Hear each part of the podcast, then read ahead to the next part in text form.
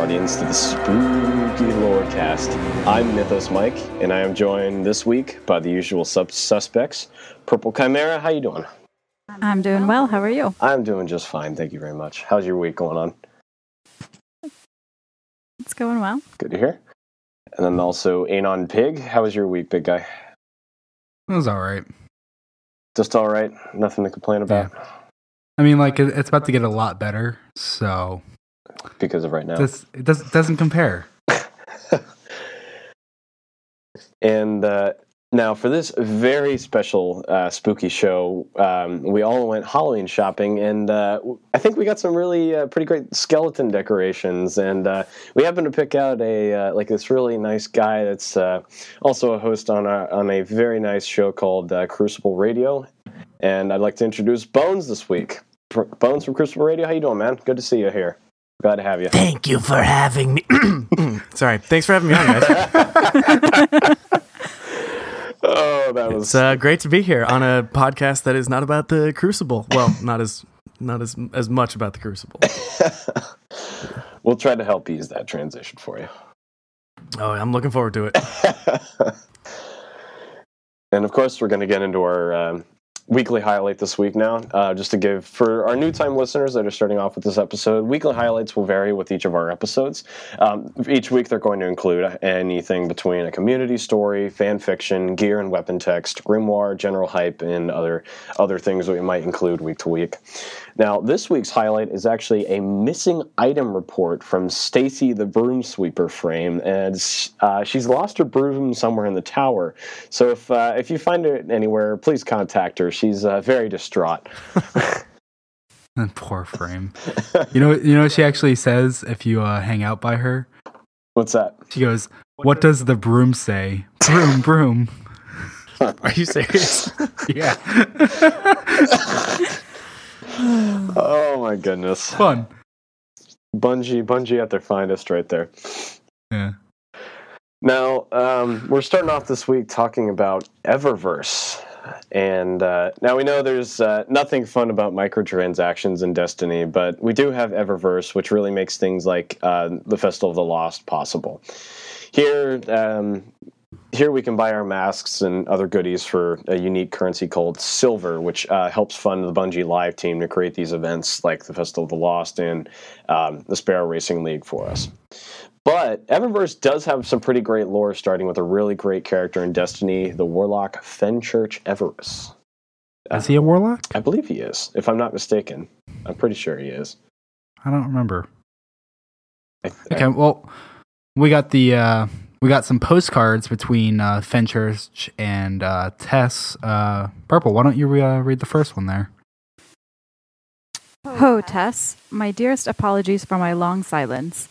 I have been stranded for some weeks on an uncharted and thoroughly inhospitable area of the Red Planet.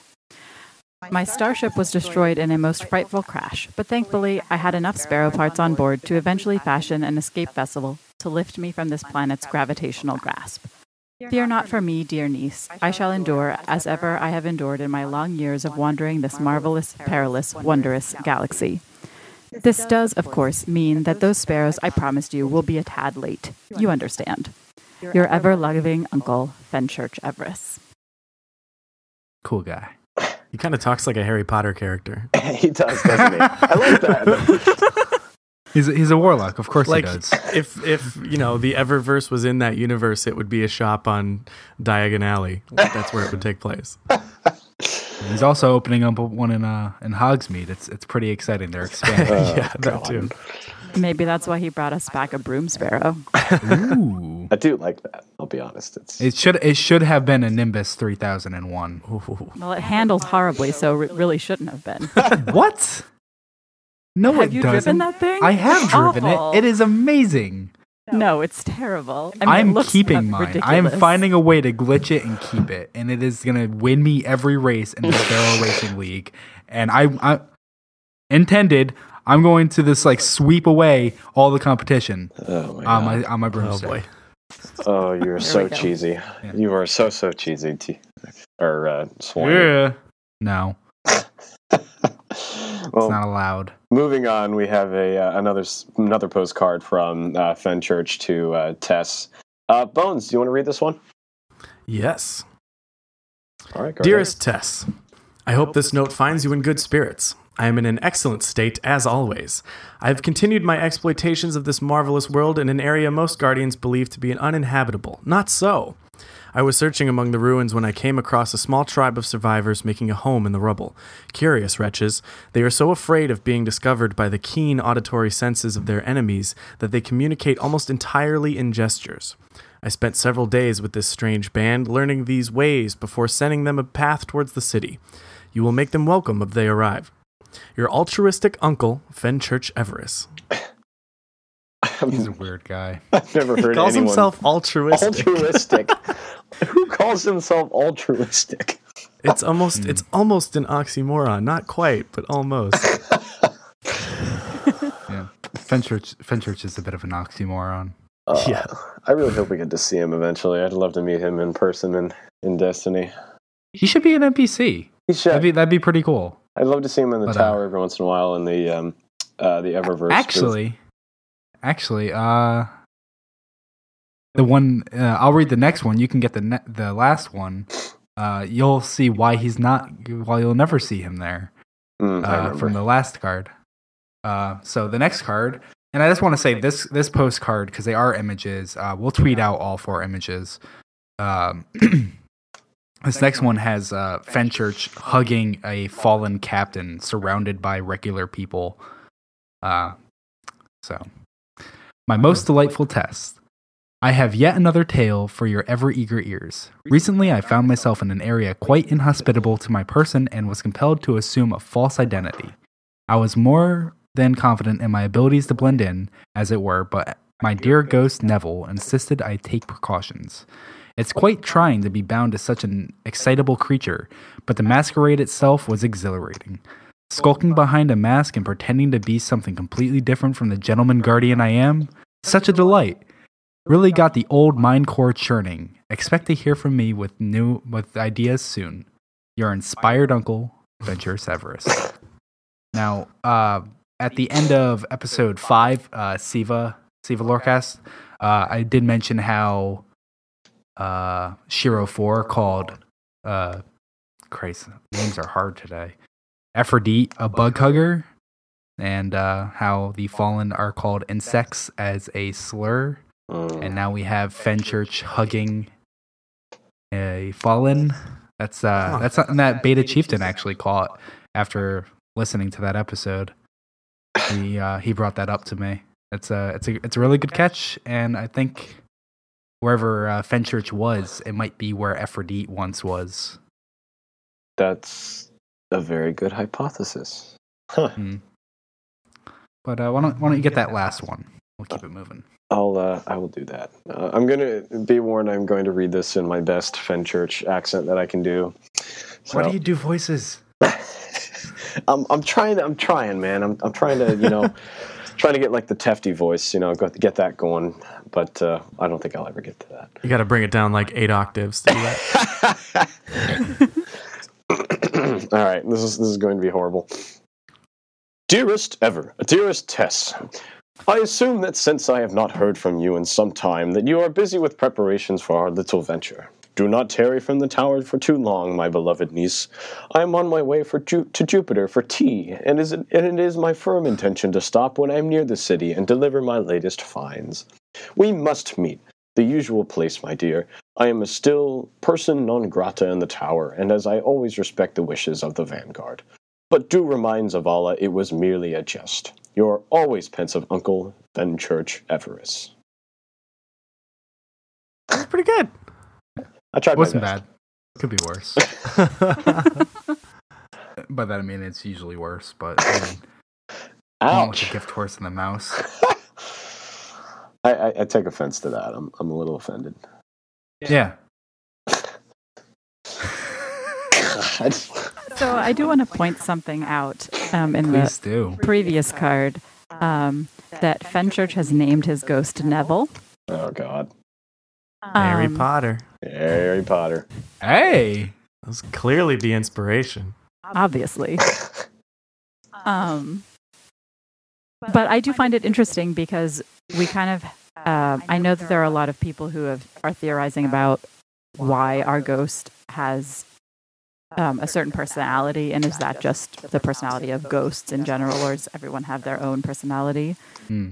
And this seems to imply that they can be a little bit different um, as far as that goes, which opens up a lot of, of possibilities for different ghosts having different um, requirements for their guardians as they're searching for them.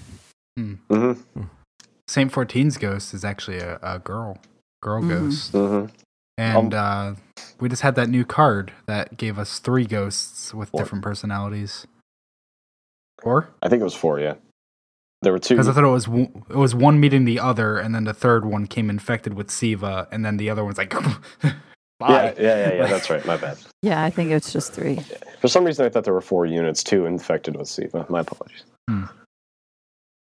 Well, Hmm. um, moving on from that, we uh, we have a card for silver, which um, again is the currency that's used by uh, Tess when you purchase from her. Now, the the card for silver reads. Old Neville woke me in the Martian wastes, utterly alone, with nothing but our wits, and a lone silvered coin buried in the sand beside me. This very coin, in fact. What could it signify? A mysterious message? A sign of royal birthright? A key to some ancient puzzle? For all my adventures, the answer yet eludes me. What's that? Fenchurch Everis. It continues. It does continue. And then um, a little more information about silver going down another card. Long before the collapse, the reef settlements used a currency commonly known as silver, coins with engram like qualities which could be digitally signed with an individual person's key. Tess Everis, born in the city after, par- after her parents fled the reef, counts among her most prized possessions an old silver coin that belonged to her reef born grandmother. As the silver was cryptographically unique, she was stunned to meet an, an awoken warlock named Fenchurch, who was uh, who possessed around his neck a silver coin of his own, signed with the exact same key as Tess's. Like all guardians, Fenchurch has no memories before the first time his ghost resurrected him. But their silver coin's shared origin leads Tess and Fenchurch to suspect that they are related. Fenchurch instantly took to thinking of Tess as a long lost niece, even assuming her surname, Everis. Tess loves the silver that her new uh, Tess loves the silver that her new partnership with Fenchurch brings. But though she'd never admit it, she secretly values her newfound family even more. There's Aw. there's our Aw. uh, confirmation there. It's he's an awoken warlock. Cool. I think that's where I got Interesting. So that that really shows uh, a little bit of a look into the uh, the concept of becoming a guardian. You remember nothing to the point where how do you actually get your name? Who named him Fenchurch? And if he took the last name Everis, how do other guardians like Ikora Rey have a last name? Hmm. Saladin Forge. Salad Yeah, Sal- Forge. how does Saladin Forge have a last? Or though that might just be like he's like I just like I'm just a blacksmith. I'm Saladin Forge. I'm doing the thing. I mean He that's made an axe. that Yeah. that's the same uh, that's the same style. I mean it's uh, uh, Fenchurch took his last name because he thought he was related to a person. Perhaps a guardian chooses his last name. Does that or surname? That that makes a lot of be. sense to me. Yeah, Yeah, I guess there's an option that it's also like a title or some sort of like Mm-hmm. old old clan affiliation, like Mhm. sort of how Vikings were named. I like that. How were Vikings named? Well, I guess not not as directly, but it was more about like you could associate. You knew where they were from and who they were uh, connected with based on their names, Ooh, and it's I like the didn't that. modern, the modern. You know, someone's last name is Peterson. They were son of Peter. They didn't have Mister Peterson's last name because they were, you know. So there's that, Huh. where it could explain maybe why there is a last name, not so much that they were born from someone else with it. Huh. Maybe. Never considered that. Yeah, I don't know much of uh, Scandinavian lore. yeah, that's about as far as mine goes. So take it with a grain of salt. okay, well, uh, why don't why don't you read the next card, Eververse? All right, so this is the card for Eververse. Starts out with a quote from Tess Everis. And she says, I like your style, Fenchurch. Have you ever considered selling any of these? No? Well, I think the people need to see your work, Fen. I really do. Listen, I have an idea. And then uh, the description goes on to read Tess Everis is always on the lookout for new opportunities. So when she crossed paths with the infamous eccentric artist, designer, explorer, and guardian who became known as Fenchurch Everis, Tess knew an opportunity when she saw it. He brings the creative flair, roving the planetary wastes, gathering rare antiquities, crafting vibrantly new pieces, sharing new customs and techniques. She handles everything else, from business to marketing to managing the often wayward talent. Tess brokers Fenchurch's unique finds and offerings to Guardians of the Tower under the banner of the Eververse Trading Company, dealing exclusively in a rare awoken cryptocurrency called silver.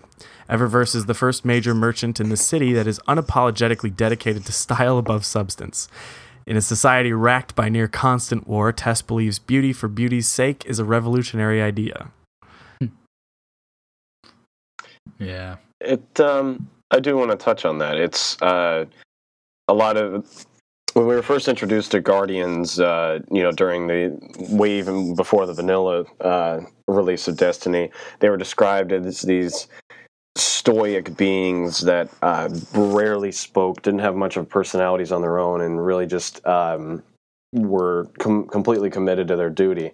Um, but after that Yeah. release, and as we've gotten further into you know releases like Eververse, it, we've our Guardian has gotten a lot more chances to uh, express themselves. And even though we don't have a voice actor anymore, I really think that our Guardian is growing as a person. If that's fair. So, um, obviously, then Tess contacts uh, Fenchurch and tells him to sell things, and we can look back at the postcards to see what he sells. He has sparrow parts, and he has gestures from uh, a race. He has masks to hide yourself, and he has things to eat. So all the consumables, masks, sparrows, emotes, everything Eververse sells. Makes you wonder where he got the uh, hotline bling emote from. He found it on YouTube. An old golden age Yeah. file. He saw Rahul practicing it, and he's like, "Yes, Yeah, I'm gonna, I'm gonna, I'm gonna sell this. oh my god! Now I need to see that in game. Put on a Rahul mask. There you go." I mean, can you imagine just Rahul throwing his uh, that little uh, that little data pad he's been looking at for three years aside, and just suddenly like just doing the uh, Yeah. thriller dance? Where do you all of a think? Rahul found it? Like he's, he's just on on what do you think YouTube he's doing app. on that iPad Yeah. all day? Watching YouTube. Oh, that would be a great Easter egg. Mm. I do just want to say that I give points to Bungie for trying so hard to incorporate in-game mechanics into the lore. Yeah, They, they do a great Mm. job with that. Almost to um, an annoying uh, point because it will actually hold them back from just re-releasing Vault of Glass and Crota's End as a harder raid to release higher dropped uh, like armor. Because they've disproven it time and time again. It's not going to come back if it doesn't have a reason in the lore to come back. Like if there's no story uh, reason behind it, it's staying where it is. Yeah, that definitely is like a potential issue, but I feel like th- with how much there is, I feel like they have proven that they might be capable of doing a little retconning or finding a reason. Oh yeah, You know, like yeah. I wouldn't put it past them to go, "Oh wait, we said we we'd have to make this lore." Well, here you go, and just sort of writing it in there. I think that's what's so impressive about the sheer quantity of lore in this game. Yeah, that it all there's does definitely match up. ways. yeah. Sorry, what? No, just that it does match up with the game, and that uh, that nothing is out of place. There might be Yeah, minuscule details here and there where you might have to go, well, how does that make sense? But you know, over time, everything gets explained, and that's pretty impressive. hmm hmm It uh, gives gives a lot of credit to guys like John Goff, who we've mes- mentioned a couple times on this show. Their their job is more difficult than we uh, give them credit at times, and I, I'm really impressed by the work they do. Mhm. Well, moving on to our Uh, last Eververse card here. Yeah, Forrest, why don't you read this one? Um, it's not just about how you fight, it's about how you look. Tess Everis. Eververse is proud to introduce Chroma. This golden age lighting technique was recently rediscovered by no other than Eververse's chief creative officer, Fenchurch Everis. Using multi channel heat sinks to accentuate Guardian weapons and armor, Chroma is a style for the fiercely, fearlessly fashionable. How many titles has Fenchurch been given so far? A different one Let's every see. time. Let's see. One, so that's one at the bottom, and then he's been called an eccentric artist, designer, and explorer, and then he calls himself altruistic, inspired. oh my, Oh my god! gosh. Oh, I, I want to meet him. Yeah, he's he's got a list, and I, I think it's I think it's awesome that Fenchurch essentially found LEDs, and now it's like revolutionary. like, hmm, Maybe for the Mhm. city. Absolutely for the city. Like you don't already have Christmas lights? That's fine. that's fine. I need to go get those. Thank you for reminding me. I need to order those on Amazon and got, grab those. Thank you. Christmas lights? Yeah, you, you put them up You in got your like dorm. two months. Very nice. It's true. You It's not even Halloween. two-day shipping. Don't You're Don't like do this. Macy's or something. Got their decorations up three months in advance. A friend of mine put them up in July, so Moving on. We're Anyway. not. We're not. It is not Christmas time. It is the pilgrimage time. Uh, the Festival of the Lost, which is the main theme of this episode, is all about the people that we lost after the collapse, during the collapse, and a, a, a large chunk of that were the people who were trying to come to the city to safety. So, um, this is the pilgrimage. Uh, first card is the city. From across the ruined earth they came, seeking shelter from the storm. Every wayward soul, unlucky enough to be born outside the city's protecting arms, whispers its truth across the waste. A metropolis, risen from the ashes of the collapse, sheltered by the traveler. It is a promise and a dream, the only refuge from the darkness. The city is a thriving wall ecumen, rich with the languages and traditions, except uh, except German, uh, rich with the languages and traditions of every surviving human and neo human culture. The city's population faces real challenges inequality, fear, scarcity, and the specter of internal strife. But the great traditions of the Golden Age live on, and many classes of suffering and injustice have been eradicated forever.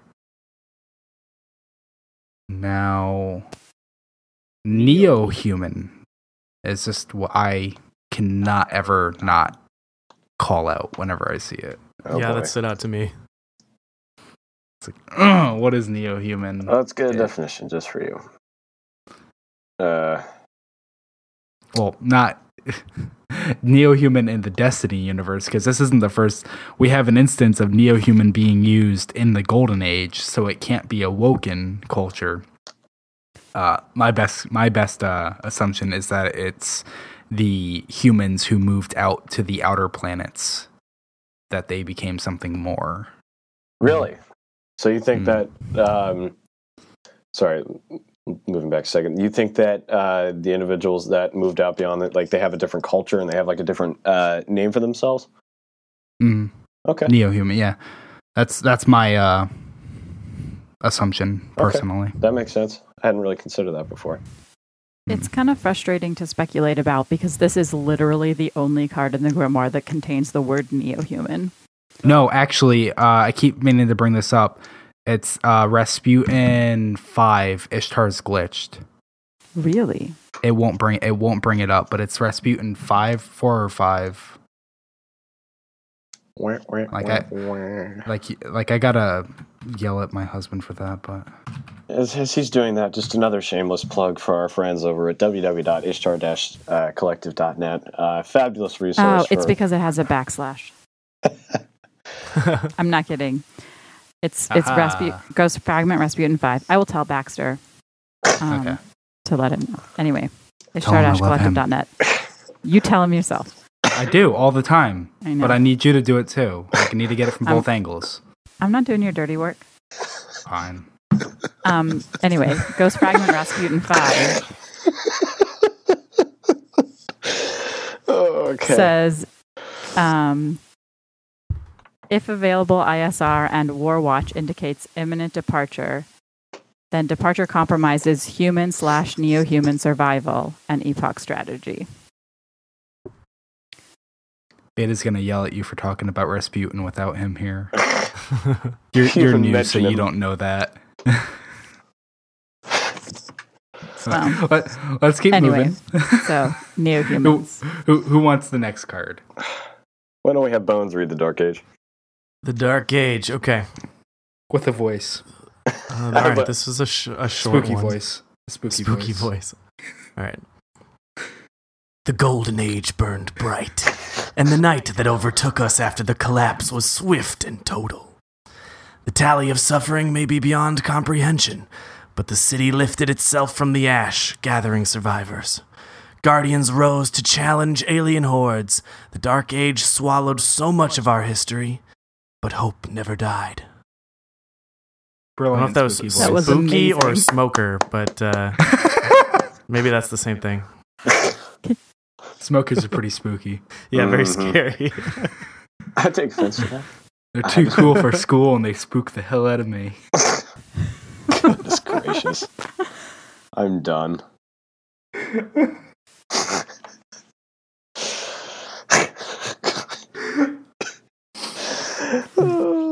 I'm here. I'm here. Anyway, Moving on. Uh, obviously, the Dark Age is another uh, period of the city where we lost many, many, Mhm. many individuals, and well, because of that spoopy darkness. But um, uh, we have a couple of uh, a couple of Crucible map uh, cards here that give a little more information about um, the suffering that was seen the during the uh, during the Dark Ages and the collapse itself. Um, so this is the um, this is the card for the PlayStation formerly PlayStation exclusive, exclusive map Exodus Blue. The quote reads: "In the shadows of all that we were, we fight for all we can be."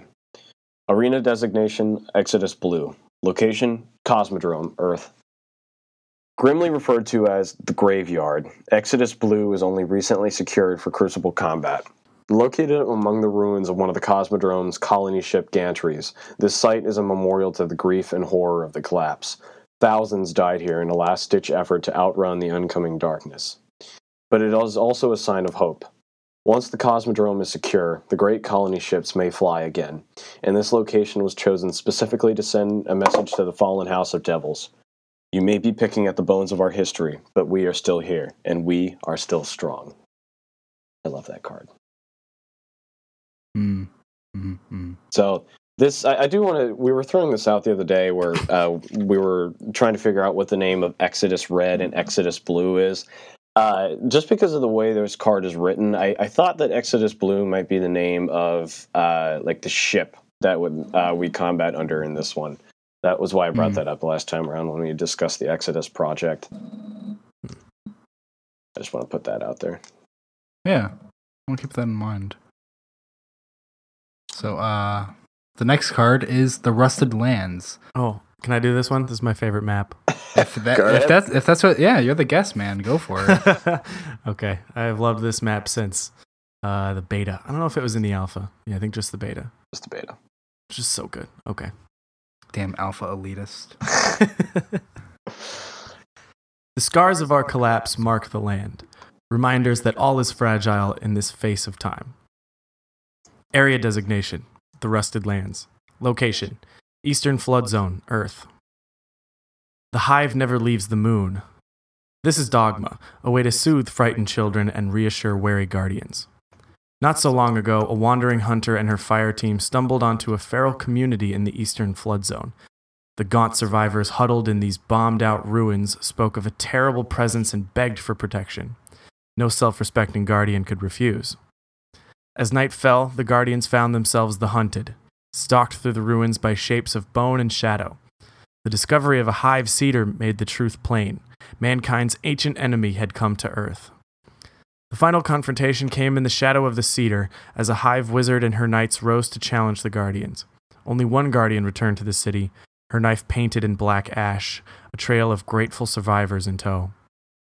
Now, in the chilling shadows of the hive's pods, guardians hone their skills in hopes that they may one day live up to the heroes of the rusted lands. More, Awesome card, awesome map. Mm-hmm. Yeah.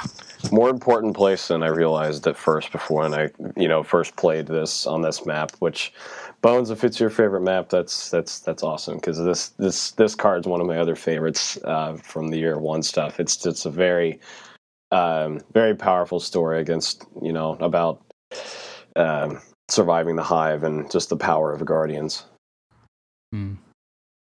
Yeah, and, and I love the I love the concept of being aware of the hive, but considering them of the moon, and this sort of terror of realizing, well, actually they're on Earth and they're actually very close, Very close. so to Yeah. speak. And like, you know, I feel like we start the game sort of assuming, yeah, oh, there's hive here. That's pretty standard. But at one point, it was probably the most terrifying discovery to go. Uh, this entire race has now moved to our planet. That's pretty interesting. hmm Yeah. It's concerning, needless to say. Yeah. So, uh, Forrest, why don't, why don't you read the uh, the next what is it four one two three four the next four uh, those are all from the chaperone quest talking about uh, Amanda Okay, Buckshot Bruiser. This Tex Mechanica contest is rough, but I promise you the prize is worth it. I based the design on a shotgun my mama had when we were refugees in the road to the city. We called it the Chaperone. We were some of the last refugees to make it to the city. Yeah, yeah, I've heard all the jokes. Know what? We did get lost many times. It wasn't all that funny at the time. My mama's shotgun, the chaperone, was the only reason I made it here. The contest prize isn't an exact replica of the original chaperone, of course. It'll be much more powerful, packed with the top notch Tex Mechanica engineering. But I did its visual design, and it replicated my mama's old shotgun down to the tiniest piece of tracery. My mother didn't make it to the city. Neither did the chaperone. We buried them together on the side of the road. I hope whoever wins this weapon I designed with Tex Mechanica lives up to her heroism. is that a is that a gun you like to use Bones Uh, you know, I used it back in the day. I think it got a little nerf, and it was. It's always just sort of been a very niche weapon. Uh, it's. I'm. I love that some people enjoy it. I never felt like. I don't feel like it fits into the uh, higher higher level of shotgun usage, which is like a dance to me. I think like the jumping and sliding and throwing someone off in, in shotgun duels is one of my favorite parts of the game, and that Mhm. makes it just really hard to do uh, any of those sort of things. Definitely a cool weapon, and like, I mean, few guns stand up to the sound effect of the the whip when you take it out. Yeah. Mhm. and uh, you know the last word in the chaperone being from Tex Mechanica. There's a reason those are just so so cool. So I hope we see more from that uh, that little company. And we got three so far we can only hope right Yep. Unless Uh, so- Shax killed them all. yeah yeah that's a possibility Dang it, Shax. dang it Shax I wanted I wanted more whippy weapons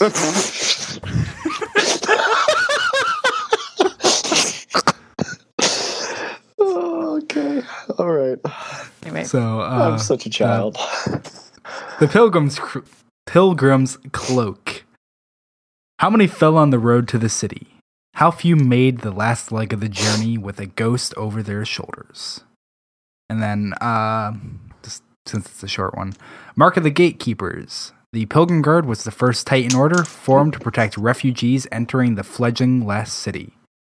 And uh, so the Pilgrim Guard was actually, um, w- um, rather, Veltarlo was a member of the Pilgrim Guard, and uh, this guard, or this this item, the Dusk Render Type Zero, as a part of the Pilgrim Guard, Tarlo guided many refugees to safety behind the city's walls. So Veltarlo is uh, the Titan who Underestimated Was- thrall. Underestimated Alak-Hul's thrall specifically, hmm right? Yep, Yeah. that's right. yes. He's a he's a Dark Below Titan. Yep. He was He one of the uh, Crotus Six, as I like to call them. The Crotus Six. That's that sounds like an awesome, like not actually awesome, but like ironically awesome band. Like you wouldn't actually like them, but you'd pretend to because, Just because that's how you name. are. Yeah. Wait, are, is that a hit on my character? What? No, that's not. Okay, we're cool then. Eh. We're good. We'll figure it out. Uh, And uh, so then the last two of this section, the Takonomi Ranger 1.1. Armed with sniper rifles, Takonomi's Rangers gave cover to countless city-bound refugees, Chiyoko Mei, and the Ayan, Ayan Takonomi's cloak. Ayan Takonomi was no guardian, but the city still remembers how she and her rangers secured the refugee roads. cool. Now that uh that ends the pilgrimage, and now we're on to the main topic, the Festival of the Lost. Everyone's hating it this year. it's For uh reason. yeah, I'm but sorry. there's some lore. The lore's cool. The lore's it's the lore is always cool. Let's be honest. the, yeah, the lore the lore was free. I wonder if there's a us. correlation. Uh, all right. Well, we'll give um, the Festival of the Lost card, which a lot of us unlocked last year, or if this is your first festival, you'll unlock this year. Uh, it just gives a basic basic description of it and a little little conversation between uh, Ava Levante and Ikora Rey. So the, it starts off with an Ava Levante quote: "These are the traditions of the city guardian. We share them with you so you might better understand those whom you protect." And then this is again a conversation between Eva, Ava and Ikora. To live is to experience loss, Ava said. My husband and child are dead. My friends, my neighbors, the children I watched over on our road to the city, all gone now. The festival celebrates their lives with both joy and sorrow. A fine tradition for the city, Ikora Rey replied. What meaning does it hold for the Guardians? A bit of light in a dark time, that is enough. We have, a great, we have greater concerns, and this is no time for games. All guardians were once lost, said Ava. We honor your spirits as well. You know, that, that beginning really just makes me think of uh, Saladin again. My husband and child are dead. My friends, my neighbors, the children I watched over. Like, God, shut up. Get over it.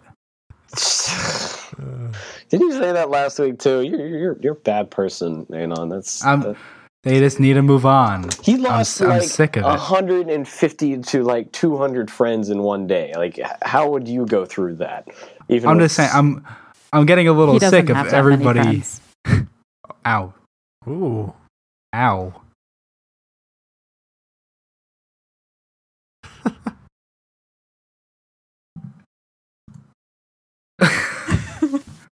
Sorry.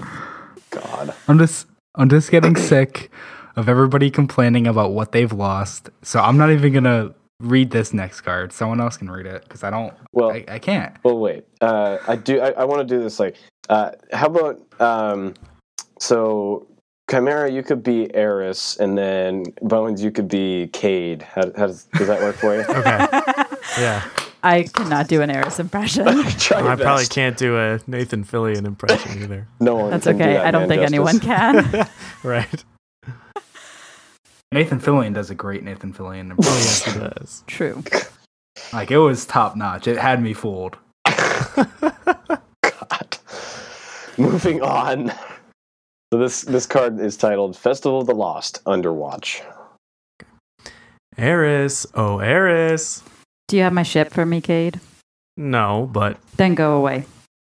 no happy Festival of the Lost for me, Eris? Happy? Count what I've lost. My companions Ariana, Sai, Omar, Vel, Tarlo, Toland, my eyes, my ghost, my ship. And who was it who lost my ship? Speaking of which, Caddy's confiscated a smuggled shipment just in time for the festival. A sweet treat. Well, a treat at least. Some people even like it. First person I thought of was you, since, well, I owe you. Be gone. You'll like it. I will not like it. It's perfect for you. Don't come back until you have my ship. I, I do really like that card, it was all the better having you two read it. That just brought it to life. So thank you for that. They just have like the best the best interactions. So, uh, everyone who's rocking super black should know what Cade tried to give to Eris. Sweet Anyone? Celery.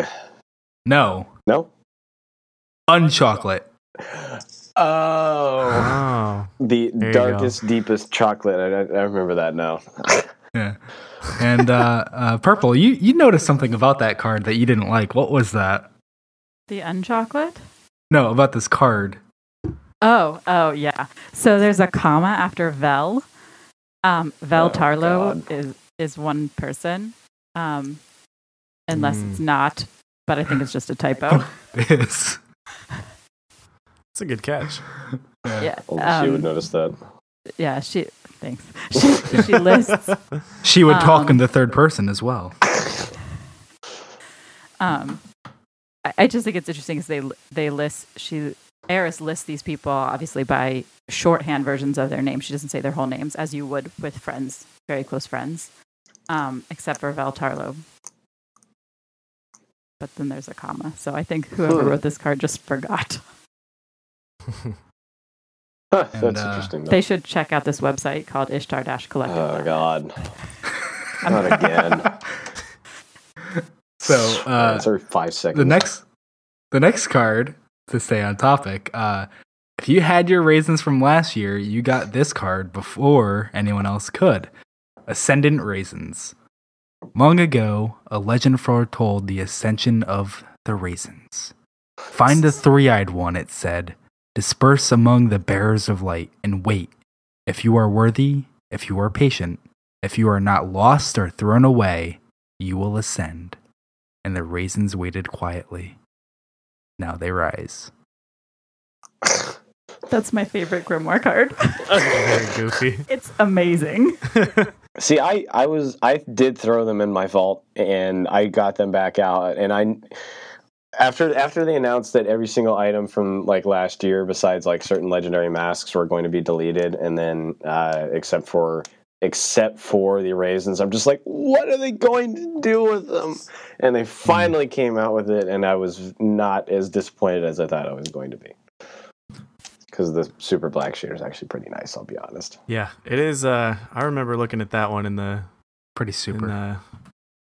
In the files for a very, very, very long time, thinking that'll be cool. Then it just sort of never showed up. I'm actually a little bit upset that they gave it to the game because back when I used to be on the Bungie forums, that was my favorite troll piece ever. I would always tell people I have the super black shader, but my inventory was full, so it's in my postmaster. And they're like, then equip it. I, I can't. It's in my postmaster. Just use the app. It's in my postmaster. I can't pull it from my postmaster. Like you have to give me time. of course. People will get so raged so fast the second you say you had super black. you're a bad person I'm a terrific person. Thank you very much. uh-huh Now I rise. Okay, Uh, but I have a serious question about the raisins because About the last year we got raisins Mhm, and mhm, this year we got celery. mhm, mhm. So next year, are we going to get peanut butter so we can make ants on a log? Oh my goodness. Hadn't even considered that Spinfoil hats. spin foil hats will we get Yeah, I don't- ants on a log next year I don't even care about next year. I'm just gonna go get some peanut butter. Why wait? Right? I'm just gonna just lather it on my screen. I'm gonna make this happen now. now we- Okay. Who who wants to Oh. read some masks? I'll read some masks I haven't spoken for a Read little some bit masks. So these are these are the masks from 2015. Some of these have uh, some of these have been included in this um, in this release, but some of them just came with the last one. So I guess I'll just go through all of these. They're pretty short. Um, So the eighth, um, I'll just read the like the Atheon mask, and then I'll just read the um, the quote. Um, most of these are from Fenchurch. Atheon mask. It's about time. Fenchurch Everis. But um, Skull mask. Can you do that every time? Because you're gonna be Please doing it a lot. Please You do. started it. You gotta finish Please it do now. it, Skull mask. You have risen from eternal night to haunt the dreams of your enemies. but um, Chrono Him take mask. Don, the, don this monster's face to hide the monsters lurking behind your own. that just hit too deep. That one's like serious. I was like, "Ow! How did you see into my soul?"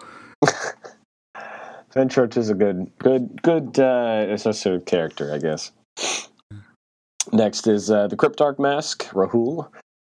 I, I myself, uh, sorry, I forgot. I forgot. I need to do my Fenchurch voice. I myself frequently don the guise of my old friend Rahool in order to ent- enter the tower unremarked. Fenchurch. It's not really funny. But I'm. Eris mask. So this is Eris Morn. There's something very disturbing about this mask. Oh my god! Wait, wait. Did didn't the trailer have her say and people say I'm disturbing? Yes. it Yes. Oh, that's so good. I do like Okay, that. continue. That's just so good though. And uh, so this one's the exotic engram. We're already reading this. This is uh, Tess saying this. Tess Everis. That's an exotic look, Guardian. But I'm. nice. This is the legendary engram. Yes, it's true. The legendary engram was named after me. His middle name was actually Engram. It's it's really weird. Is that really? Yeah, it's crazy. Oh my goodness. Oh, Hashtag legit lore. Now this is the rare engram mask. To be a guardian is to be part of a rarefied company of heroes. But um, I'll do it for you then. and uh, uncommon engram. I should have spaced these out. This is painful. I know this is a, a test of endurance. uh, uncommon engram mask. I see that you and I have common interests, Guardian. Okay, so let's oh, not. wow. If you want to read the rest of them, you can go on ishtar-collective.net. now we're going to move on. oh, come on.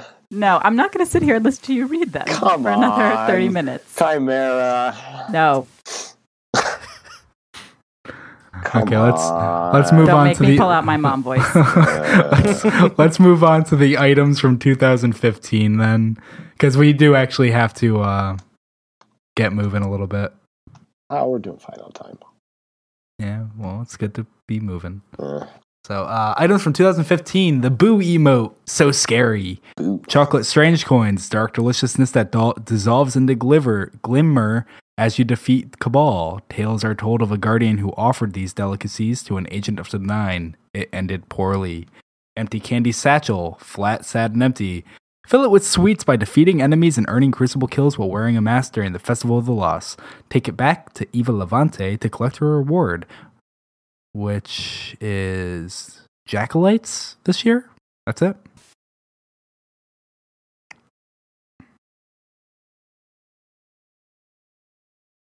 Flight of Shadows. Um, so then we got fruit motes. These chewy treats generate glimmer while as you fight fallen. Don't eat them all at once. It's gonna skip a few. Monster dance. Shake it like a supernatural. okay then. Rotten candy. Stale and useless. Um, tiny box of raisins, which are now ascendant raisins. What? Why? so good. We know Yeah. why now. Ascendant raisins, glowing, bubbling, boiling. And then uh, zombie dance, kick it in your crypt. So quests from 2015 include anybody. Go through these. Ah, yes, the old quests. The old quests. We had Lethal Masquerade, earn crucible kills while wearing a mask, which is similar to a lot of these, you know, match up with the current year. Wouldn't be the festival festival of the lost if we didn't lose a few more along the way. Ava Levante. A little dark Morbid. there, Ava. He's got ulterior motives. I can wait, I might I might actually be able to do an Ava Levante impression. Ooh. Okay, mask task. Complete public events, collect engrams, and fall off the tower while wearing masks. Those lost to us are remembered fondly. We celebrate their lives by having a little fun. I gotta get the. She has an accent, and I, and the accent is the hard part. That sounds like Uh, an evil, evil, Levant, evil Levante. Yeah. The next Ava quote. You were not the only one to walk. You were not the only one walking the tower tonight, Guardian. The spirits of the lost are here as well. Needs more. Needs more. Uh, what is she? Russian?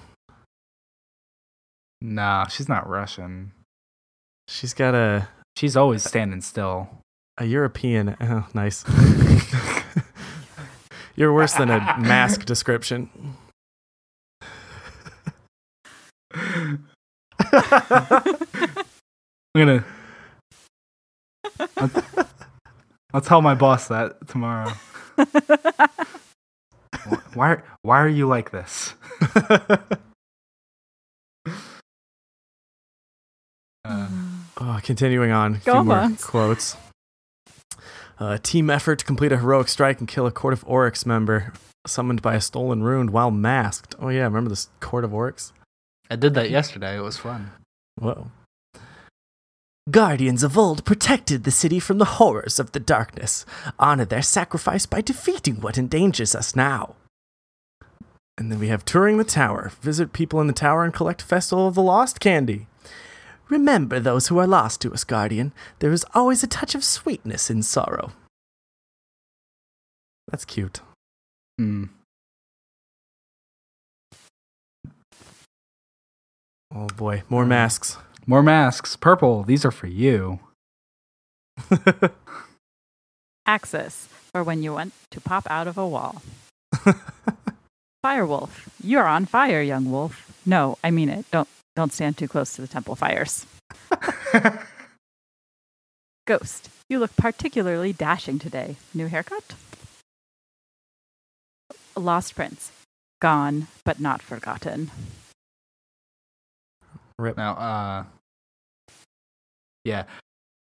So I, I just wanted to point this out. I commented on it. The fact that Petra Venj says "gone but not forgot, forgotten" about a, a Prince Uldren mask implies that at this point in time, Petra is unaware that Uldren survived, and Uldren was last heard of on Mars in contact with his crows. So, what is Hmm. he doing? Didn't get any cards from him or the Queen in this release. That did surprise me. I'm not too surprised. It's not about them. I know, but I mean, we They're had playing dead, dude. Yeah. I'm like literally, th- this proves that they literally are. Like, this is in the time Uldren has not came back and said, "Hey, I'm alive. Like, give me my crows back." He's he's doing something on his own. But uh, please continue, Purple. You're doing a good job. Revenant, for all things, there must be a time for rest. Ugh. Saladin, no, I'm sure he'll like it. Really? He Siva, didn't. he did not. He didn't. Siva, replicate, enhance, consume candy. nice. only I could do that. Wolf, I find myself unexpectedly fond of them. They sing me to sleep most nights. Poor Tyra. Uh, I think she's serious. I'm just saying. Really? I kind of Yeah. took that as, like the most nights part kind of made me take that uh, sarcastically. Uh, see, I'm just too trusting. Moving on. All right, Anand, do you want to tell us the story of the pumpkin patch? How about I go through um, God. these items really quick, and then I will tell you.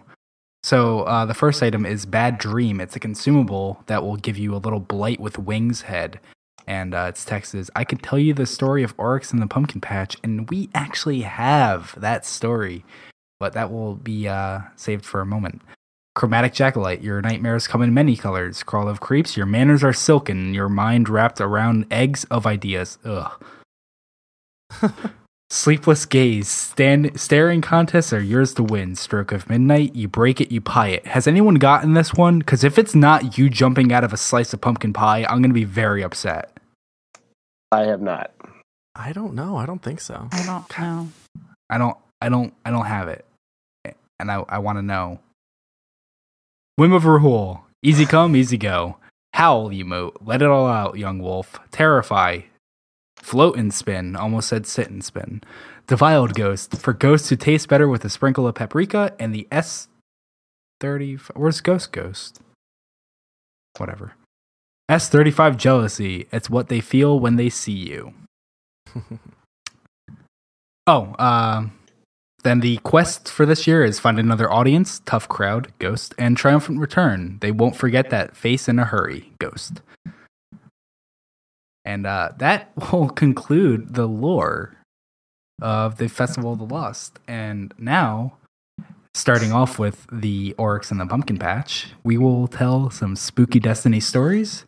Uh, some of these were sent in by, oh God, uh, f- uh, friends, fans of the podcast, and I wrote a few myself. Oh God. And uh, so here is the first one. I'm excited to hear this pumpkin patch story. That's a good one. Oryx and the Pumpkin Patch. Sorry. With autumn in full swing, the, hi- the Hive Gang prepares for Halloween. The show begins with Oryx and Savathun going out to the local pumpkin patch to find a pumpkin. Savathun selects the largest one they could find, and poor Oryx has to be the one getting it back to the house, only to be very distraught when it turns out that Savathun is going to gut it to become a chromatic jackalite. Sorry, yawned. After opening credits, Xivu Arath ends up helping Crota a bit while he's out raking the, up a pile of leaves, only to have Oryx jump into it with a large lollipop. Then Savathun entices Crota to try to kick the football with the usual results. Savathun uh, holds the, cook- the football and Crota runs up trying to kick it, and then Savathun pulls it away, and Crota does like a little backflip type thing and lands on his back and gets hurt. It's hilarious. and uh, so to the actual story, though. Meanwhile, Oryx writes his annual letter to the Great Pumpkin. Despite Crota's disbelief, Xivu's laughter, Irhalak's assurance that the Great Pumpkin is fake, and even his own sister Savathun, who is watching TV and reading a TV guide with her picture on it, making a violent threat to make her brother stop. Only Iranuk, Crota's younger sister, who is smitten with Oryx, supports him. When Oryx goes out to the mail the letter but cannot reach the mailbox, Savathun refuses to help him, so he uses his blanket to open the box and throws the letter in. On the Festival of the Lost Night, the gang, including Iranuk, goes trick or treating. Each with their own costume. Most dress as ghosts with the simple white sheet costumes. Crota botches his costume with errant scissor work, and Golrot's trademark dust cloud makes him easy to identify, while Savathun opts to dress as a witch as she perceives it as the opposite of what she what her real personality is. On the way, they stop at the pumpkin patch to ridicule Oryx for miss- missing the festivities, just as he did last year. Undeterred, Oryx is convinced that the Great Pumpkin will come, and tries to convince Irhalak to join him. Irhalak, against her better judgment, but acting almost entirely out of on her infatuation with Oryx, agrees to skip trick or treating to be with her sweet Babu. During trick or treating, the kids receive various goodies, except for Crota, who gets nothing but rocks. After going back to the pumpkin patch to tease Oryx and Irhalak, the gang goes to Iryu's Halloween party. Neither Savathun nor Crota can believe that the latter got invited to the party by the notoriously snobby Iryu. Crota breaks out into a happy dance upon receiving the invitation as Savathun assumes it was a mistake. Meanwhile, Xivu, wearing her World War I flying ace costume, climbs aboard her doghouse, imagining it to be a Sopwith Camel fighter plane to fight with the Red Baron. After a fierce but losing battle, Xivu makes her way across the countryside to briefly crash a Halloween party, where she is entertained by Schrodinger's playing of the World War I tunes on his piano, and then goes to the pumpkin patch. When Oryx sees a shadowy figure rising from the moonlit patch, he assumes it's the great pumpkin that has arrived, and faints. When Irhalak sees that it's only Xivu, she furiously yells at Oryx for making her miss out on, on the Festival of the Lost festivities, as Crota and the others come to get her. As they leave Oryx, still convinced that the Great Pumpkin will materialize, promises to put in a good word for them if he comes, and an off the cuff, cuff remark that he fears because of the uncertainty will scare the Great Pumpkin away.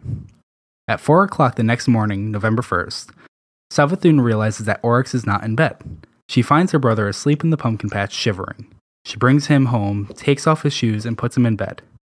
Later, Crota and Oryx are leaning against the wall, commiserating about the previous night's disappointments. Crota attempts to console his friend, admitting that he himself has done stupid things in his life also. This only infuriates Oryx, who sets off on an angry rant, vowing that the Great Pumpkin will come to the pumpkin patch next year. As Crota listens with an annoyed look on his face, the credits roll. God.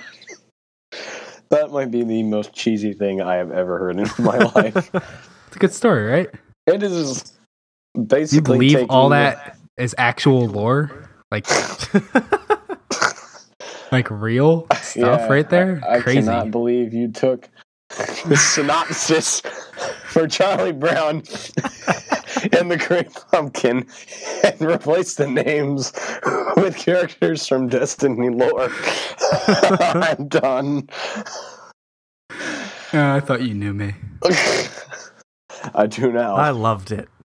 You loved it? Yeah, That was great. That's all that matters. it was hard to read because it was in a comment. So it was like three words and I had to drop a line and I kept getting confused. Mhm. Uh, now, I'm sorry. I'm gonna I'm gonna ask her because I really want to hear it. Uh, I wrote a story that I called um uh, "Captured uh, Purple." Would, would you mind reading that one next? Uh, she's away right now. Oh, she's away. Yeah. Oh, I missed that. Oh, that's important. Uh, okay. We- Uh, give it the aside from teeth, uh, take any story you want, guys. Aside from teeth and captured. all right. Uh, gotta read through all of these. Wow, we actually got more submissions than I thought we would. Well, I Uh, mean, I wrote three. oh, well. I can do the one after that. A story by Toby. Sure. Awesome. Go for it. All right, here we go. A story by Toby.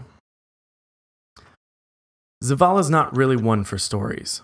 Spin him some heroic tale about a guardian in the field, charging headstrong into a sea of fallen captains, and he'll lap it up like a purring cat. But he's really not the thinking kind. He doesn't understand that the true power of storytelling is in the understanding, hidden meanings, and all that crap. Ikora appreciates the detail, but she'll give you 77 reasons why your own understanding of the text isn't precise, and why the true meaning is something else entirely. I swear, you can't teach a warlock anything. Me, I prefer something that's open ended. Something that gives you the spice to ex- space to explore and to draw your own conclusions. Something that has you thinking for hours, your brain refusing to accept the fact that it's just a piece of writing and that there's nothing more to it than that. But sometimes there is.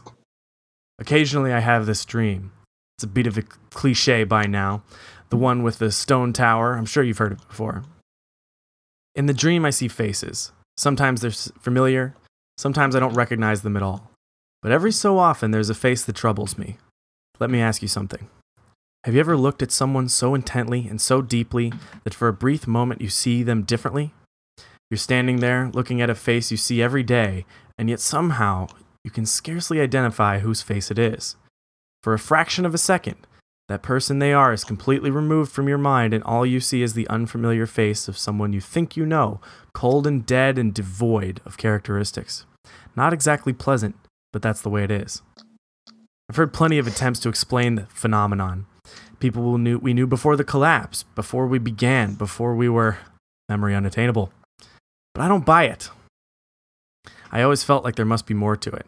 How can a story be complete when we know so much is unknown? Sometimes I feel like even my memories aren't my own, like everything is handcrafted to give meaning and clarity, but the pieces are shattered and lost to time. Each fragment of myself is just another question in a storm of endless mystery. The person I once was, everything I used to be, it's like somewhere in my past, a bomb was detonated, and now all I have left is a blood stained shrapnel. Yet somehow I'm expected to pick up the pieces and make something of it. If I was truly created for the purpose of war, then I will fight to discover the truth, so that I may no longer remain a ghost of the person I was. But then, this is just a piece of writing, and there is nothing more to it than that. I like that story. Yeah, snaps. Mm. I'll pretend to know what that means. I'm Ugh. hip. It's like a poetry thing where instead of clapping, you snap for people. Yep. Oh my god. It's like it's like way more artsy and way more like, you know, understanding and appreciative rather than Mhm. just straight applause. And it's like this like the uh the epitome of uh pretentiousness. yeah, a little bit. Well, uh, I guess while uh, while Chimera's still away, I'll go ahead and read a story, another story by a friend of the show, Jared, who was one of our guest hosts from a couple weeks ago. Um, Hey Jared. that Jared. Um, so this one is just titled "A Story by Jared." It's quiet up here. The volcanic ash sets the stage for both mysticism and a deep, calming chaos. How long have I been waiting here? Waiting for it, for her. I wait for my visions to find truths. I wait for my destiny to be given purpose. The dragons have the key, so I sit and I wait for her. It is nighttime then. The blue becomes the prominent light source throughout the canyon. I've scaled the volcano numerous times out of boredom. Each time I go down, the polygonal platforms adjust spherically. Each time I go up, the mountain grows shorter. There is something stalking me, messing with my mind. By the time the voices become unbearable, I feel like my head is going to implode. I eat a shotgun shell, trying to silence them. It doesn't work. In the moments before my revival, the voices become words, and the words are screaming at me. You dare search for answers to dangerous questions? You dare defile the light with your intrigue? My ghost revives me, and I hear screams. Screams so loud they pierce the sky with a violent fear. They rip apart time and space, and I feel my light tremble. It takes me almost a minute for me to realize those screams are my own. I stare back at the I stare at the back of my hands as they lay, palms against the now molten surface of the volcano's blue ring of fire. I steady my breathing as the volumes in my head turns to a screeching single tone. My breathing stops completely. Out of the flames emerges the largest creature I have ever seen. My ghost is nowhere to be found. I feel fear as the dragon comes closer, liquid rock dripping from its scales. You seek treasure which has not yet been has not been earned. You seek thus to bear open the realm of that you cannot understand. You seek realignment for the universe which is written in water. You have questions, O pilgrim mine. Just one. Spooky. Spooky. Whoa, What do you? That's uh, That was a good one. I do. Like, another good one. Snaps. I can't snap, but I'll try my best. Okay, well, since uh, since Purple's not back, I guess I'll uh, I'll read the one that I intended for me to read in the first place. Uh, people who have listened in the past uh, might remember uh, one of my biggest my biggest phobias is uh, teeth, uh, and this story is actually an ad- uh, adaptation of a short uh, that I've written a while ago, but I've adjusted it to uh, feature instead of a hunter, a, a warlock, and there's a few other uh, slight differences. I made it a bit of a different story. it seemed like any other ordinary day, aside from the pain in his abdomen that feels like a small flame is being held to him. He was a young guardian, barely knew enough to mind his betters, and couldn't tell that there was something in the air. The whole tower was restless, people in a rush, and, a quick, and quick to snap back at each other. Cayde joked less and was more cynical, not just betting on people to die, but wishing it. Ikora was very threatening to anyone who seemed to disrespect her, and Zavala held himself in such a way not even the brawniest Titan would approach him. The Warlock didn't notice the snide remarks from Shax, nor the aggression towards Rahool. In fact, no one acted as if anything was different. A more competent guardian, one wary of the world they lived in, would have realized, and maybe even worry, that something was being transmitted between the people here. It wasn't long ago that the Owl sec- sector quarantined the city, after all. But no, the Warlock did, no- did not notice any of it. He just went about his business. A proud member of the new monarchy, he gazes over the railing to watch the city below. He believes firmly in the tenets of the new monarchy as, as only a fledgling guardian could, and thought he would prove to be one of impeccable character in time. So when he looked, he looked with a sense of ownership. This city, this was to be his city one day soon. He was sure of it. He looked down below and was surprised at the sight. The city glowed. Looking up, he saw it was nighttime. How long had he been standing there? He wondered to himself, confident it was midday only seconds ago. But he lowered his gaze again. His concern of losing time quickly washed away as he realizes the city is burning down to the ground. Everything comes to him immediately the smell of smoke, the sound of screams and the fire, and a close and a closer sound, a sound coming from right behind him. Whipping around, he sees the state of the tower. The banners that line the stairs are downed, torn, burning, or some combination of the three. Eververse has blood on the counter, trailing to the north tower as if something, someone, was dragged lifeless there. The vaults are a pile of rubber, rubble. The curtain that blocks off the special event area burned away. Charred remains can be seen blowing in the smoky wind. Rahool is nowhere to be seen. Instead, a guardian crouched low where he stood in the dark purple puddle. A loud crunching noise comes from him. He's eating something.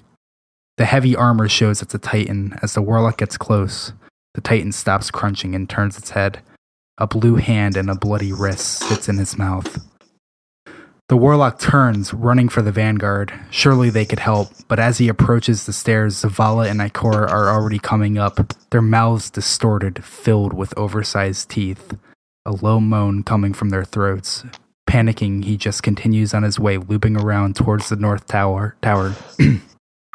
the trail of blood erased from his mind. The pain in his stomach has gone from a small flame to a hot knife turning. The sounds of the two vanguard were close behind him as he ran, thinking the executor must know what's going on, must have a plan. The new monarchy always has a plan. Skidding in the puddle at the base of the stairs of the North Tower, he remembers the trail of blood.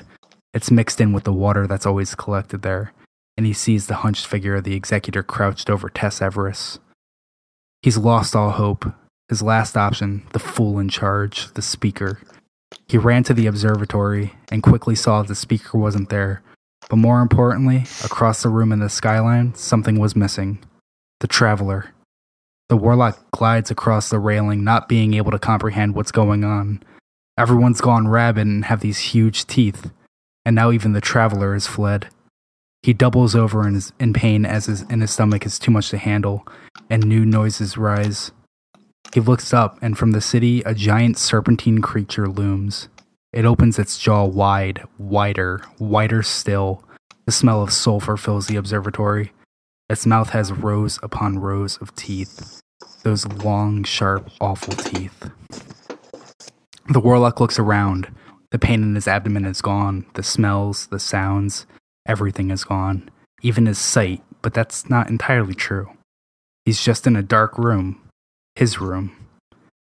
He was in his room, startled awake from a very realistic dream. He sighed a deep breath of relief. All that, those teeth, had just been a dream. He was in his bed, in his room, with a familiar beam of moonlight peeking in from a crack in his window. He followed the moonlight with his eyes as they fell on his robes, and something pulled the warlock to stand up and look at them. Something inside him made him need to know what the beam fell on. It was the buckle.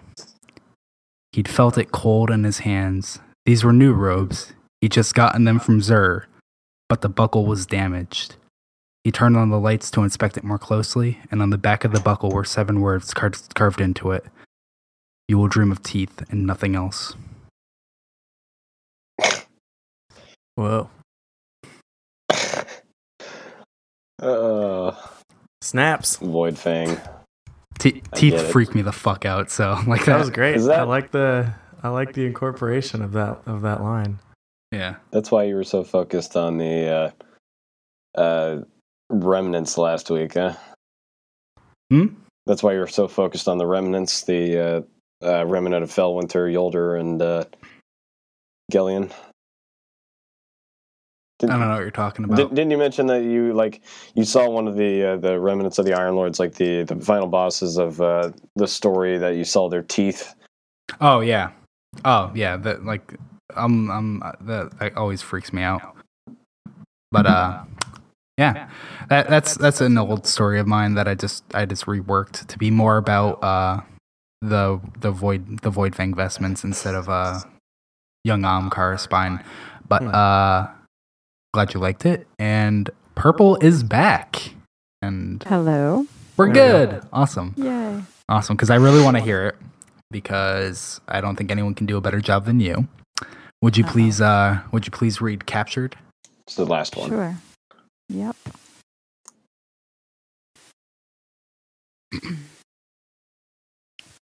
Think. Think back to the last sure thing you can remember and work from there. War. The war on Luna. The war for Luna. Us versus them. Light versus dark. Hive versus guardians. This moon belongs to us and we'll fight for it happily. War is a constant. That's what I believe. We were in the Mare Imbrium. Crota was killing countless guardians, but the fight was far from over. My whole team got picked off by a single enemy, a disgrace to the war.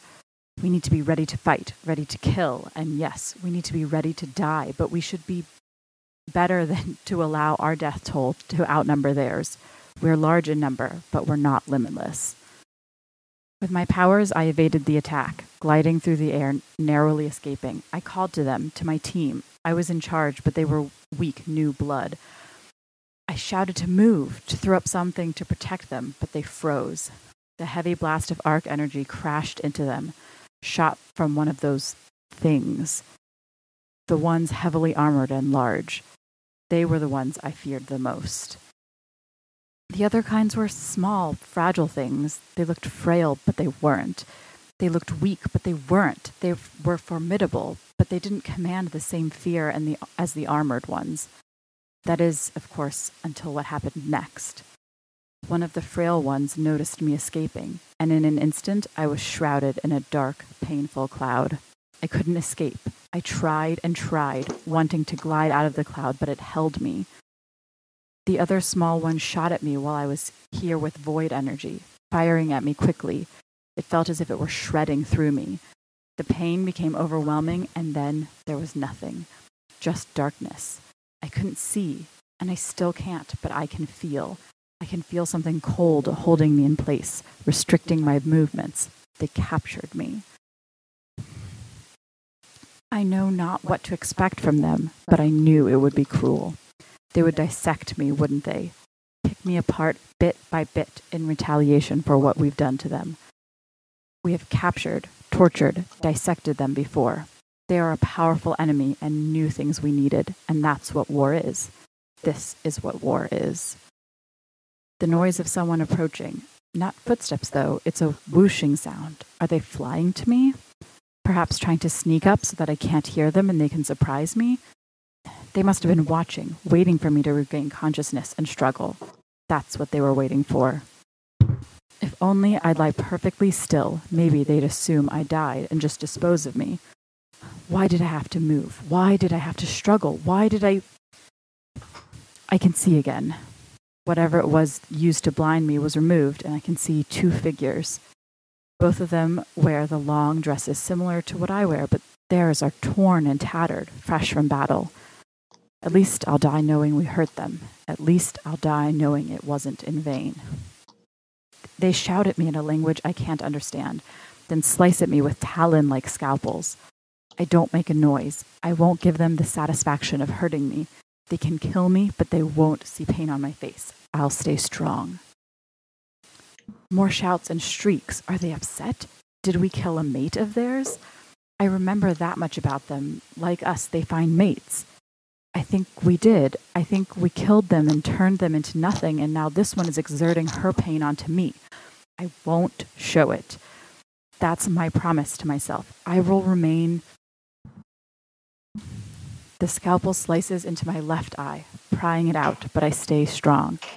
The pain is so intense, I feel as if I'll pass out again, but I remain calm. More shouts and shrieks from the saddened one. I don't respond. And I feel my right eye being cut out as well. This was almost too much for me. The pain is unlike anything I've ever felt.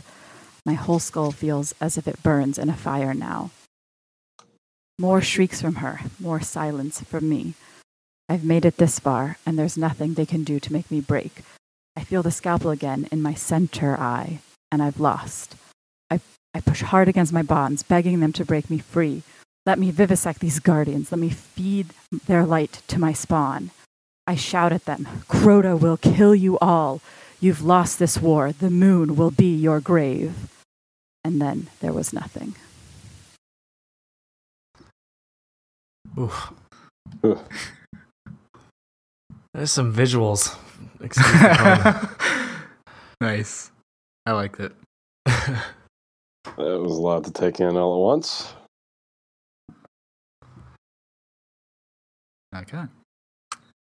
Well then, uh, what else do we have?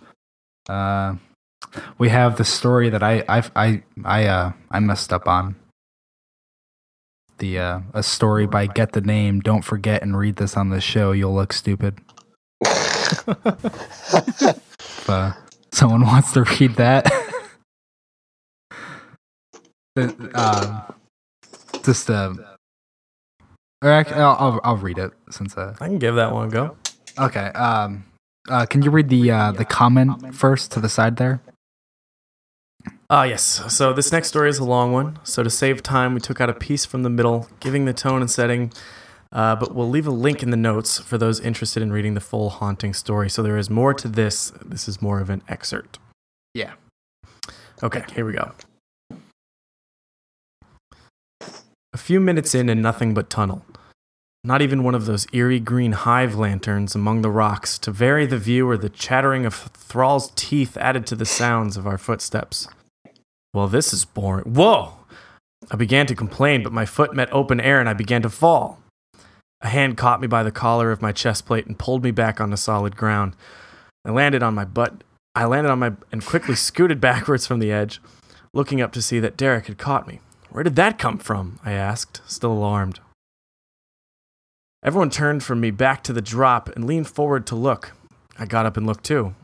The path had suddenly ended and dropped off into a pit that the bottom of could not be seen. The chasm stretched off to either side as far as the eye could see, and at close scrutiny, the opposite wall could be seen a couple hundred meters away. An abyss, Derek stated plainly. It's massive, Claire mumbled in awe. So, where did it come from? Or, in other words, how did we not see it? I asked again. Cassie inspected the tunnel walls. Optical illusion, she stated. In the darkness, we couldn't properly measure the depths of the rocks on the opposite wall. I sighed at that, nearly done in by my own eyes. Well, where do we go now? Maxwell asked. I feel like that question was mostly directed at Carrie. Hopelessly in love. Derek looked around. Stairs, he said, pointing to a little path sticking out of the trench wall just outside the mouth of the tunnel and to the left, slanting down deeper into the abyss. It actually looked like it was in good condition, sticking out a few feet and only crumbling in a few places. We walked down single file, staying close to the wall just in case. A feeling that had been creeping at the back of my mind since entering the tunnel finally formed into a thought. It was somehow scarier that we were going through hive territory in the pitch black with no sign of the hive presence at all than it would be to be fighting our way through the hive in these underground pathways. I shuddered. What was going on? Snaps. I like that gave uh it had like um Lord of the Rings imagery Mm. of that uh that forgotten dwarven city where there's just running running running and suddenly drop off into nothingness. I like that. Yeah, I tried I tried to uh, cut a piece that would make people um, really want to go back into and read it. So, um, person whose name I failed to get, I'm sorry about that. But uh, we will be linking a full copy of your story in the show notes uh, for everybody who is interested. And I will be going in and reading this uh, myself. Uh, I like that there's a, uh, a a full fire team with some yeah, some characters to be fleshed out and stuff too. Yeah. The uh the whole beginning of the story is just really uh like introducing who the characters are. That's that's what I that's what I read. I read um up to this point and uh I figured this was a good place to uh to get it That's to get it going. Yeah. Then uh We have one more. Yeah, we have uh, my last story, slipping. Uh, but Yeah. before before anyone uh, reads this story, I just wanted to say uh, like uh, where this the inspiration for this story uh, came from. Uh, it actually came from the Owl Sector, uh, the transmission ARG event. In the Splendor segments of that event, we saw a different side of Cayde. Sure, he's always been a little apathetic and roguish, but in these pieces, he was just downright cruel. It got me thinking about him differently, and the story of the Taken King had been shown to me in a new light. Cayde's plan to use this secretly to infiltrate the dreadnought went nearly flawlessly, but what if it hadn't? Who'd have known we died up there under his command? Would he even have stepped forward? And it, really just made me think what other secrets could Cayde be hiding? Hmm. So, uh, would someone like to read this? Sure, I'll grab it. Uh, don't. I, I did it just for the this to keep track of it. Uh, these are uh, entry uh, field report entries. Don't read every uh, number because that would just get tedious. Just give a space, you know. Okay. Uh, do you just want me to say like 431, 432, or should I just say? Yeah, yeah. Four thirty one, four thirty two. That that'd Okay. be good. So it's not a, a long line. Sure. Field report entry 431. Massively increased hive activity on Earth. Sent to investigate cause. Reports from a presumed dead hunter, Morn, suggest this is the beginning of something larger. But I've seen her. She's cracked. And Cayde? Well, you just have to grudge. You just have a grudge to pick with me, don't you? 432. Turns out intel from that Eris chick wasn't all bunk after all. A high ranking hive, Sardon, was just spotted in the grottos. Heard he has some crazy draining aura about him, but I'm not green enough to buy into that. Hive are dangerous, but they're nothing special. 433. So you're just trying to get me killed out here, aren't you, Cayde? I knew you placed bets. Who doesn't? But this. This is low. You're a proper bastard. What that hive could do. Why wasn't I prepared? Why wasn't I informed, huh? I think you're just jealous of me. You're stuck behind that desk and you saw greatness in me, and it eats at you, doesn't it? Sardon will die, just not today. But don't think I'll forget this. 434. Are you even listening to these? 435. Ha! Guess you actually do, and don't deny it. Until further notice, you're strictly on patrol duty with no actual cause? Fine. I'll patrol this nice soft patch of grass in the steps. 436. While, I, while patrolling, I was woken by the sounds of acolytes. They were performing a ritual that summoned a powerful knight to the location and who began killing the fallen. I disposed of the knight and found an interesting artifact of the hive. It fires like an auto rifle and looks cool, so finders keepers. Uh, 437.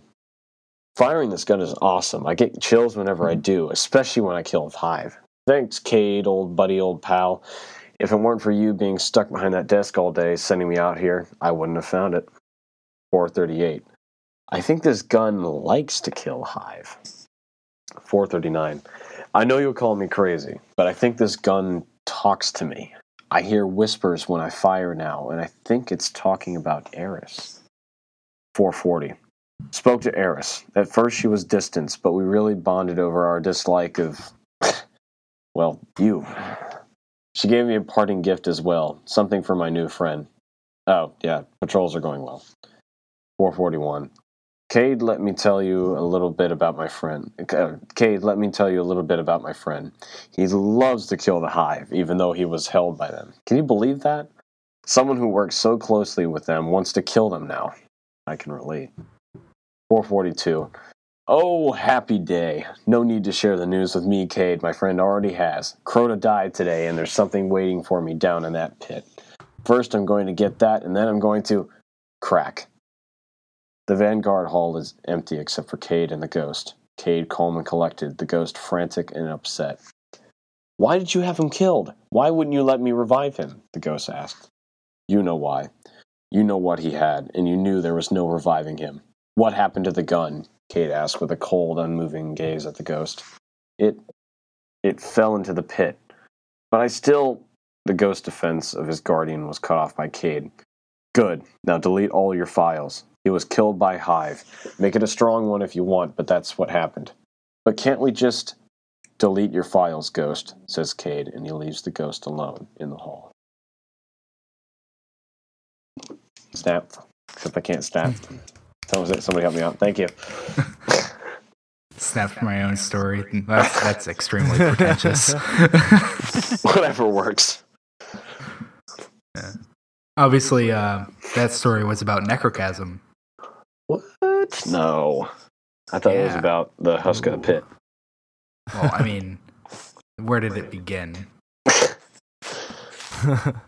Uh, the idea that necrochasm is a gun that using makes you sort of lose yourself was uh, a big a big por- par- uh, portion of that story, and uh, I didn't write an outro, so Well, we'll do the usual in that case. Uh, Mm. Bones, it has been an absolute pleasure to have you on tonight. I hope you at least found a little bit of fun discussing lore instead of all that crucible stuff you get yourself involved in.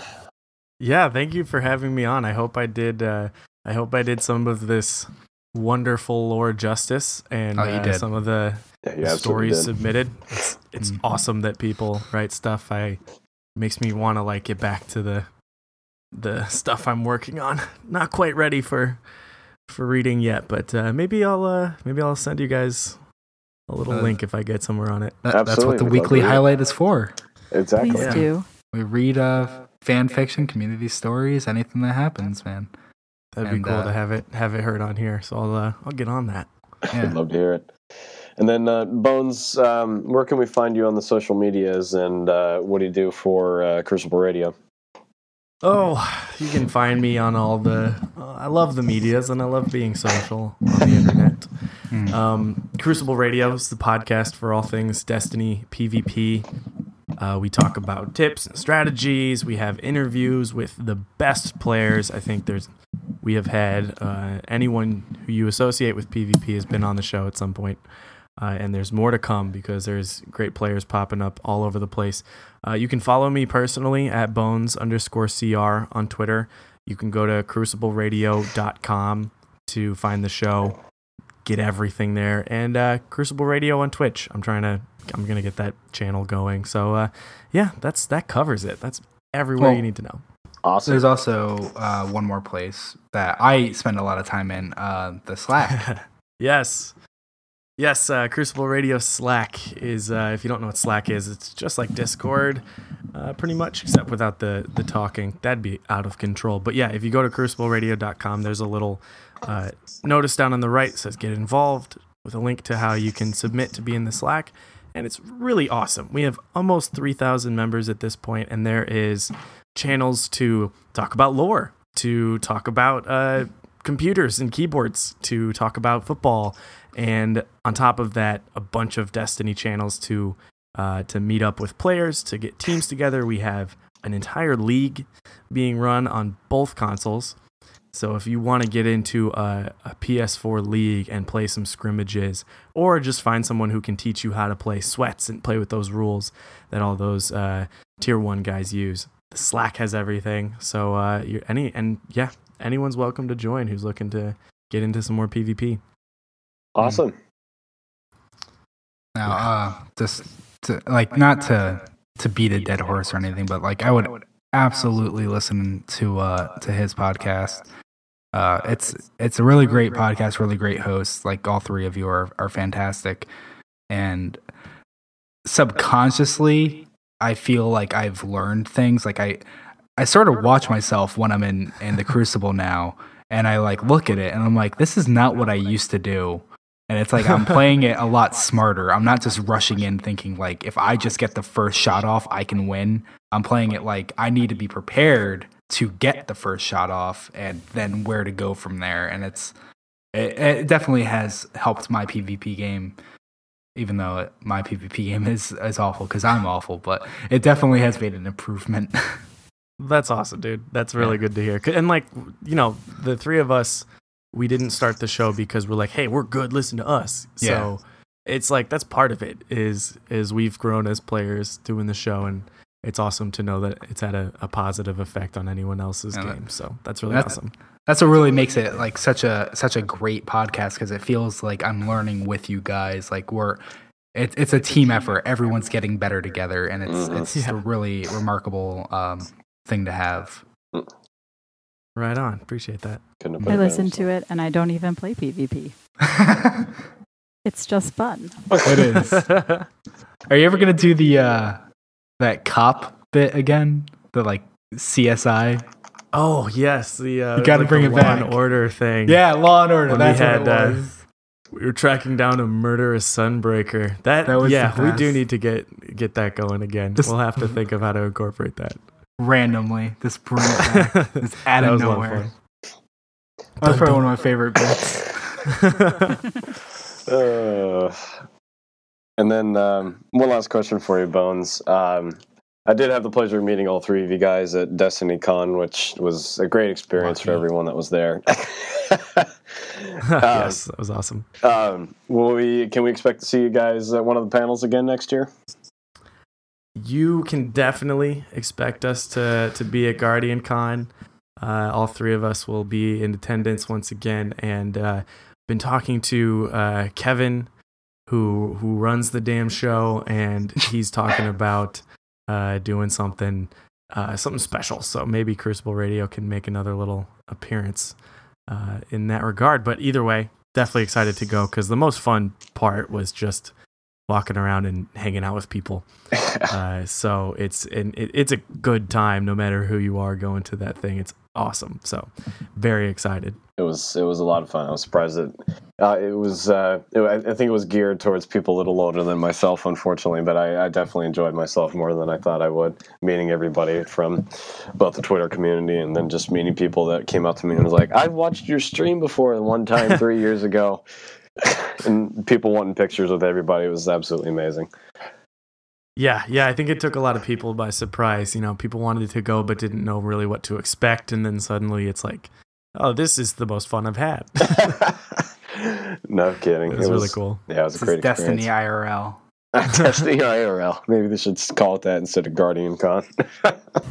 Yeah. They'll have Hanging out in the costumes tower. and everything. Oh my god! Whole, can you imagine if they actually could like trick out a warehouse to become the tower? Though, like I know Oh, it's can you completely Year impossible, 10. but that'd Year be 10, so baby. cool. That's what it'll Yeah. be. Year You're 10. 10. They'll The have best. every social space in the, in the sections. It'll be huge.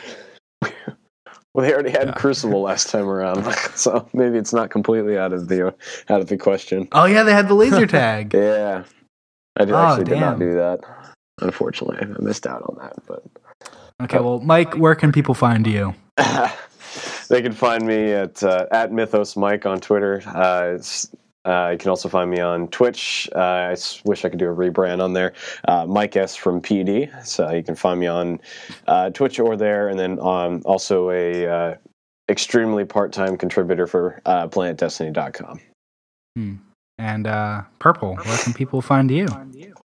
Um, on Twitter at Purple Chimera. And if you're interested in um, learning more about lore, you can read all my summaries at ishtar-collective.net.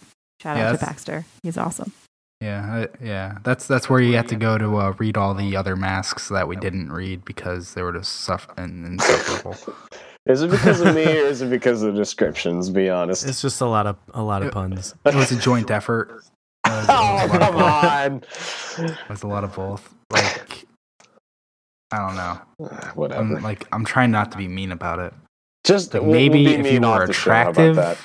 Oh come on. Well, in that case, Swiney, where can we find you on the social medias? I'm on Twitter, and that's about it.